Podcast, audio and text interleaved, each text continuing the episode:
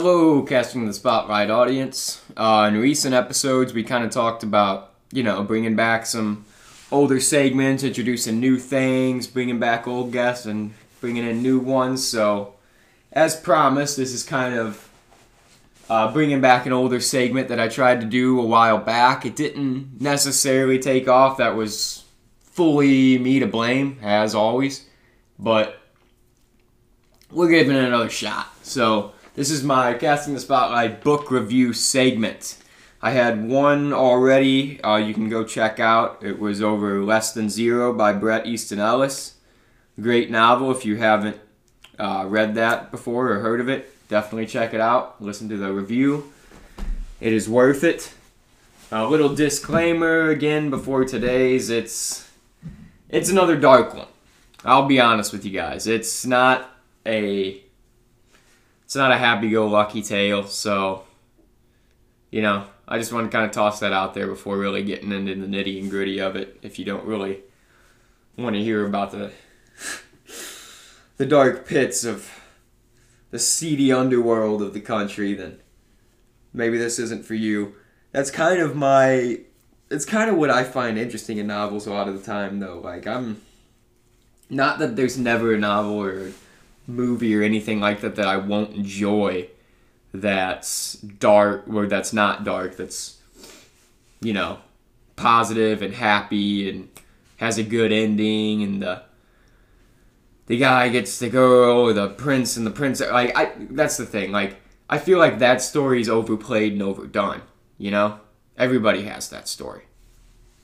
So I like to hear the more truthful sides of the dark side of society. And that's exactly what this novel is here today. It is Another Day in Paradise by the author Eddie Little. Uh, if you guys don't know much about the novel or the author, Eddie Little is. If there was an author for the rule book of the hard knocks of America, Eddie Little should have been that author. Like, he lived a tough life. Uh, at 10 years old, he started getting into drugs and sniffing glue and air dusters and things of that nature. Uh, he said that he got into grammar and writing because his dad was a teacher and abusive, and at a young age, he would hold his arm behind his back, like in the uncle position, and twist it up further and further every time they were he would mispronounce a word like when they were going over uh, pronunciations and stuff.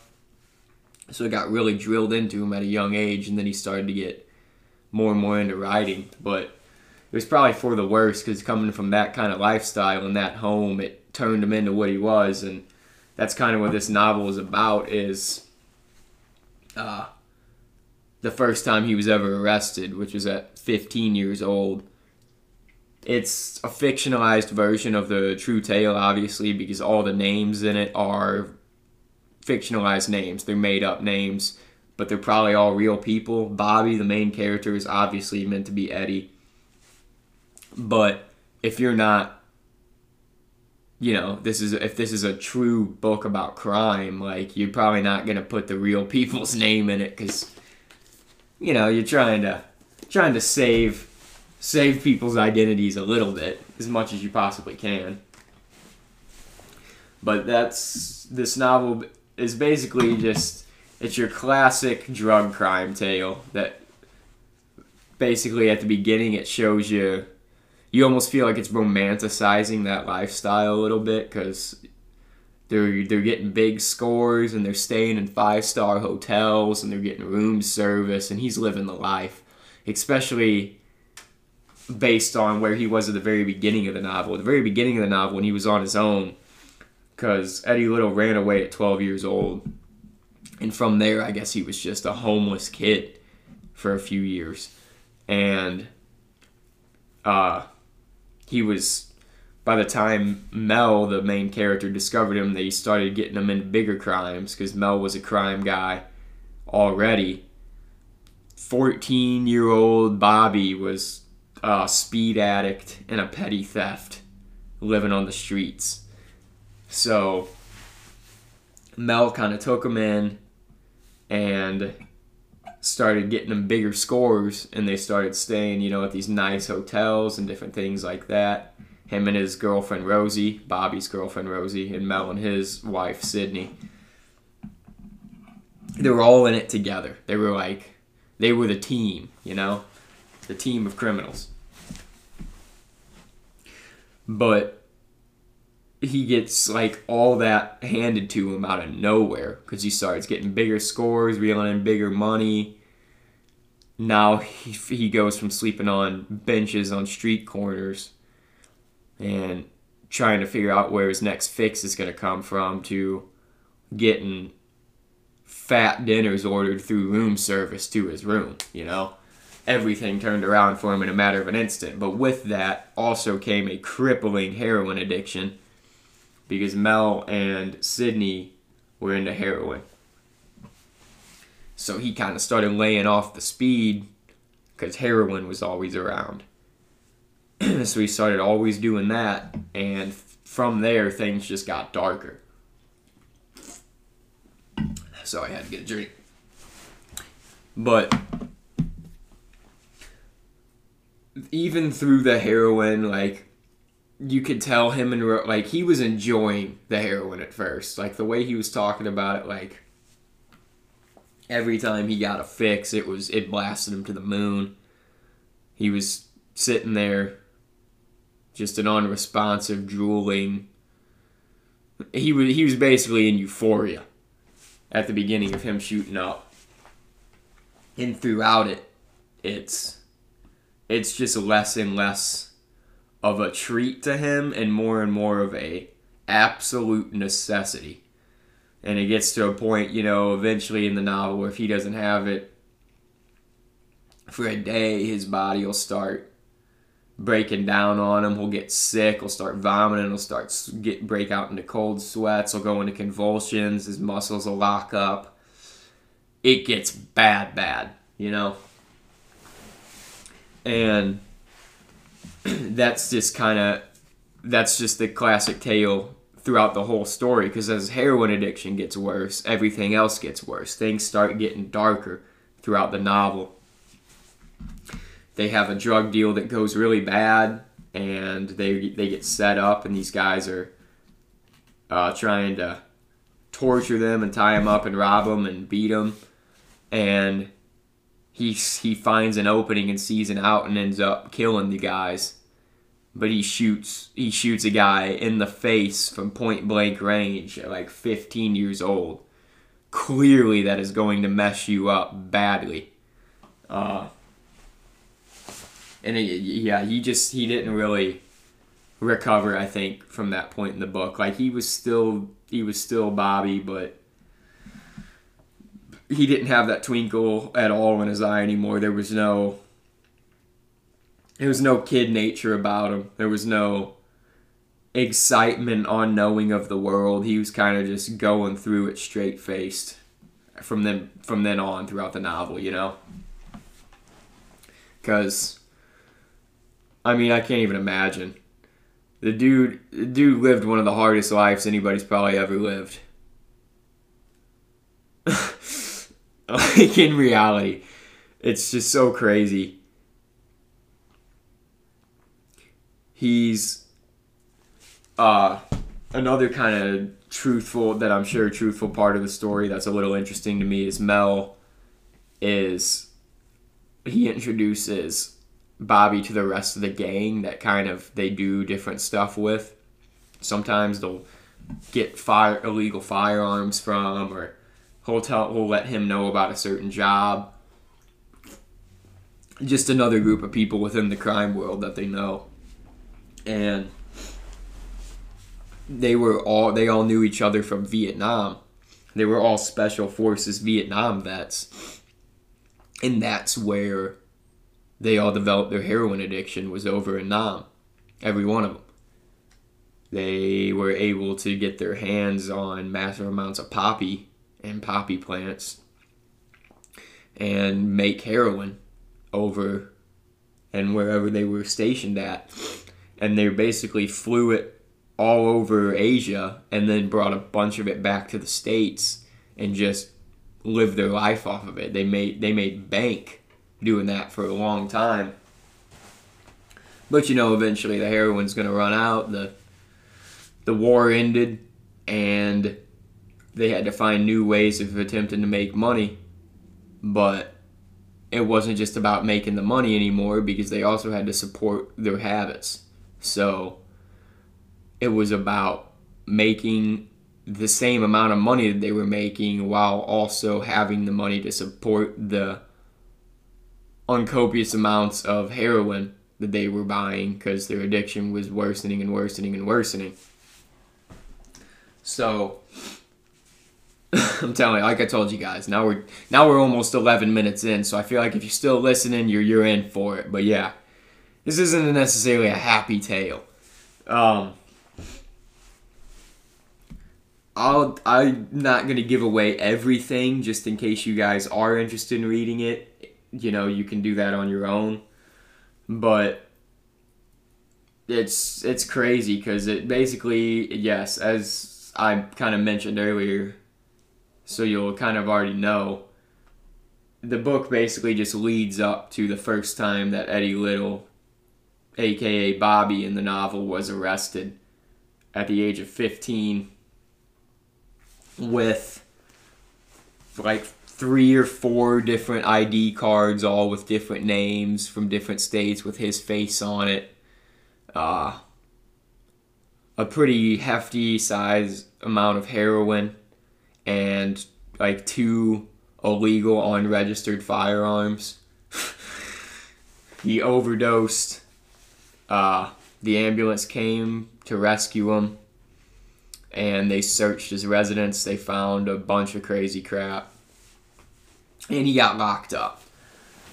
And he was there for weeks, uh, experiencing withdrawals, sweating, sweating out all the drugs, not eating, basically withering away to nothing in a jail cell at the age of 15. And they had him in isolation for weeks when he was dealing with all that, but eventually they knocked him back out in the general population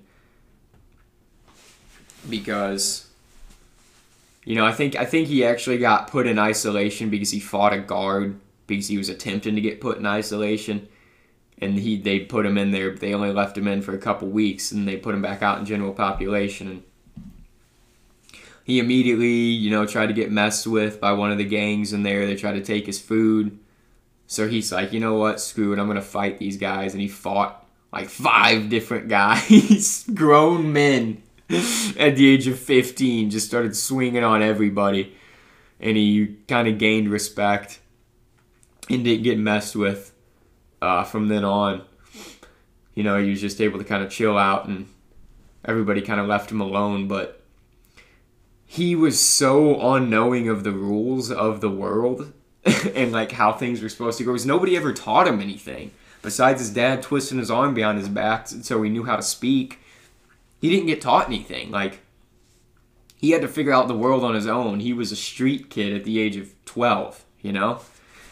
So, he didn't realize that at 15 years old, he should have never been in that prison, anyways. He was way too young to ever be there.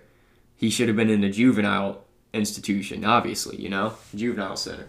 But once he found that out, because they he was, uh, what do you call it? He was like John Doe. He was John Doe in their system because they didn't know his real identity because he had so many different ID cards and he wasn't giving them any information because he didn't want to get anybody else in trouble. That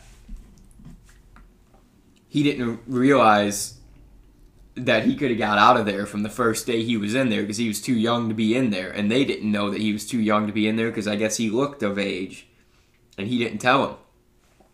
So by the time he told him, "Hey man, I'm 15. I'm not even supposed to be in here," they had to, you know, get him into a juvenile center. But yeah, he's probably one of the few 15 year olds to pass through the system and spend and survive and kind of thrive a couple weeks in a prison But if anybody's gonna do it, it's gonna be a 15 year old that has lived on the street since he was 12 and had to fight and kill for his life. Like, that's what I mean when Eddie Little is the hard knocks author of America. I think they call him like the modern day outlaw of literature. That was like his because all of his tales were like that. They were sort of about the seedy underbelly of society and the, the stuff you don't get to hear about as much because it's so nasty. He sort of found his way out of that pit and was able to write novels about his times experiencing that lifestyle. So it's really, really interesting. Uh, unfortunately, Eddie Little only was able to ever put out two different two novels. This is the first one. Once again, Another Day in Paradise was his first novel that he wrote, and he had one more. Uh, man, I forget the name of it now. I'm gonna look it up for you guys real quick. He was only able to ever release two novels though. Steel Toes. Steel Toes was the name of his second novel. Another Day in Paradise and Steel Toes and he was working on a third novel and he was found dead in a hotel room from a heart attack uh, they think that there was probably drug use involved in the uh, in his death that was probably a contributing factor to the heart attack which i mean you know, it's obviously sad and it's obviously horrible, but that almost makes this book even a little more special. Because it just, it makes it more raw and more real feeling, you know? To realize, wow, this guy, he never really recovered. He never, he never was able to fully get out of that life. And he mentions that at the end of his book that he may not be in that lifestyle anymore at the moment. He may not be a heroin addict. He may not he may not have that addiction at the given moment, but that doesn't mean he's not an addict. And that doesn't mean there's not chance that he'll end up right back there. And he brings that up in his novel. And then, you know, dying five years later found in a motel room from a heart attack and they're thinking contributing factors of drug use. He just kind of drives that point home and makes everything hit a little bit harder. You realize, wow, this guy, he really had those, he really, really had those issues harder than almost anyone that I've ever read about, ever in my life. So it really, really, really makes this piece of work really special. So if you're into that kind of thing, you just kind of want to learn a little bit more. You feel like, like I said, I just feel like I never, you never get to hear enough about that side of the world. I know that that's not the side of the world they necessarily want to present to people. Like that's not what you want to think about when you think about the world and think about, you know, your classic tale of struggling to make it, but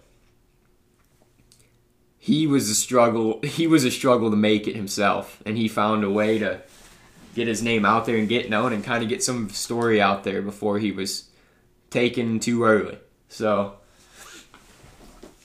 eddie little another day in paradise highly recommend if you're into that kind of thing uh, if you're into that drug crime kind of novel or kind of story it's definitely an entertaining one it's an interesting one and it's a true one so I would certainly check it out if I were you guys. Uh, once again, this is the Casting the Spotlight book review segment. I hope you guys are enjoying it, and I hope I can continue to do this this time and actually stick to it. If you guys have any suggestions or you have things you kind of want me to read or you think that you would like to hear my review on or if you're kind of interested in reading yourself but you kind of want to hear a review on first, let me know, man. Uh, you can message me, message the casting the spotlight page. You know, do whatever you can to kind of reach out and let us know what you guys want to hear and what you guys want to see from the channel in the coming future because we're we're really trying to gain viewers, gain listeners, and do this stuff for you guys. So whatever you can do to help us, we would love to do that so we can help you guys. Uh, thank you very much. Thank you for listening. Hope to be back with one of these again soon. And all you have a great, great day.